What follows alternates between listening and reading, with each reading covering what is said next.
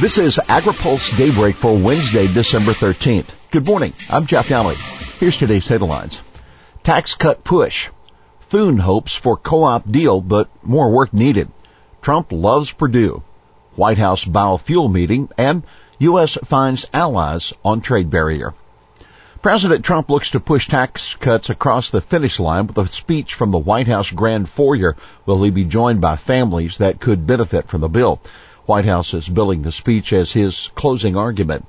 The House Senate Conference Committee that is formally responsible for producing a final tax bill is scheduled to meet for the first time today, but the meeting is likely to produce little more than theatrics. The real negotiations have been going on among Republicans behind closed doors. Among the key issues to be decided, uh, new rules for partnerships and other pass-through businesses, as well as for farmer cooperatives. Both issues involve a new 23% deduction for pass-through income that's contained in the Senate passed bill. Another provision of the Senate bill would allow co-ops to use the new deduction as replacement for the Section 199 deduction that both the House and Senate bills would repeal. The challenge for co-ops is that the new deduction, as currently written, would apply only to taxable income. The Section 199 deduction applies to domestic production activities, which is a larger base. Senator John Thune, Republican of South Dakota, tells AgriPulse he's working to modify the Senate provision to increase the base to which the new deduction would apply. McConnell, no shutdown.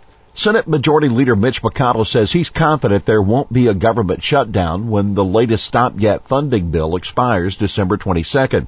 He says congressional leaders are still in discussions about raising spending caps and a path to a government-wide budget agreement. He said there isn't any chance we're going to shut the government down. Now keep in mind, a spending deal in January is important for getting a new farm bill because of a Senate provision that would provide a billion dollars in new assistance to cotton and dairy producers. Having that money authorized in the spending bill will ease spending pressures on the House and Senate Agriculture committees. Trump to offer Farm Bill principles.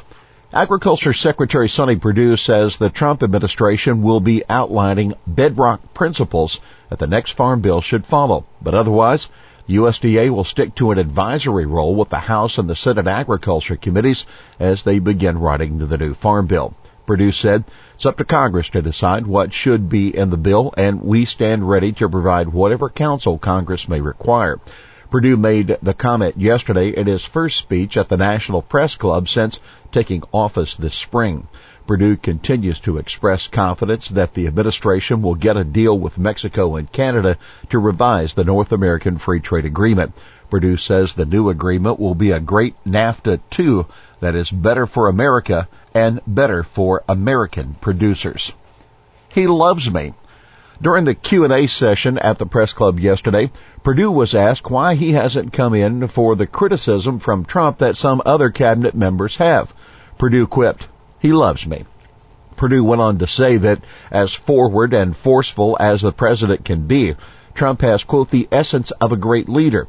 He always leaves a little back door open for comments that he takes under consideration and is willing to change his mind.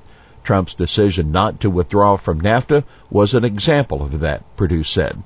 Now for more on Perdue's National Press Club speech, plus a look at an important change in crop insurance coverage and what's happening on the sidelines of the WTO talks in Argentina, be sure and read this week's AgriPulse newsletter. It's hitting inboxes today. White House meeting continues RFS discussion. Staffers from several senators representing oil and corn producing states will be at the White House today to discuss biofuel policy with aides to Senator Ted Cruz, a Republican of Texas, and at least one refining state colleague. The meeting follows one that Cruz and several oil state colleagues got last Thursday with President Trump. Iowa Senator Chuck Grassley, who will have an aide at today's meeting, told reporters he doesn't see a possible compromise that would satisfy both ethanol producers and refiners. Trump's stated goal for the ongoing discussions. Iowa would lose under any compromise, Grassley said. Obviously, if Iowa would lose, the president would lose because he has shown his strong support for ethanol and other biofuels. U.S., Kenya, and Uganda lead WTO effort to lower trade barriers. An effort to reduce the impact of pesticide residue restrictions on international agriculture trade is gaining steam at the World Trade Organization's ministerial meeting in Argentina. The U.S., Kenya, and Uganda authored a joint statement on maximum residue levels for pesticides. 14 other countries signed on in support of the proposal to give the WTO Sanitary and Phytosanitary Committee the ability to reduce the impact on trade of international trading rules. The United States is pleased to work with WTO members to solve important trade problems affecting American farmers. That the word of U.S. Trade Representative Robert Lighthizer. He said the joint statement demonstrates our commitment to farmers to fix missing and misaligned pesticide maximum residue levels for agriculture exports. And he went on, for too long, unjustified sanitary and phytosanitary barriers have impeded access to safe tools and technologies that enhance food security, lower risk to health and the environment, and increase exports and farmer incomes. FDA acts as advisory committee. FDA is abolishing its Food Advisory Committee, arguing that the panel is no longer needed.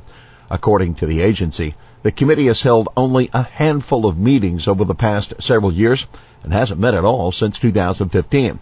The agency says the FDA Science Board and Risk Communication Advisory Committee can fill any gap but a leading consumer advocacy group, the Center for Science and the Public Interest, criticized the move, saying that many science board members lack the necessary expertise in food issues. CSPI said other ways of obtaining such advice, such as soliciting expert advice, workshops, and symposia, may lack independence, conflict of interest screens, and consumer presence that an agency advisory committee offers. Here's today's He Said It. I appreciate the fact that President Trump is a tough negotiator on behalf of America. I like a leader who believes in our nation, believes in our people, believes in its productivity, and believes that we have been unfairly taken in some places on some of the agreements that we have made. That Agriculture Secretary Sonny Perdue. Well, that's Daybreak for this Wednesday, December 13th. AgriPulse Daybreak is brought to you by Watkinson Miller and Dairy Management Incorporated. For the latest news out of Washington, D.C., visit agripulse.com. For AgriPulse Daybreak, I'm Jeff Daly.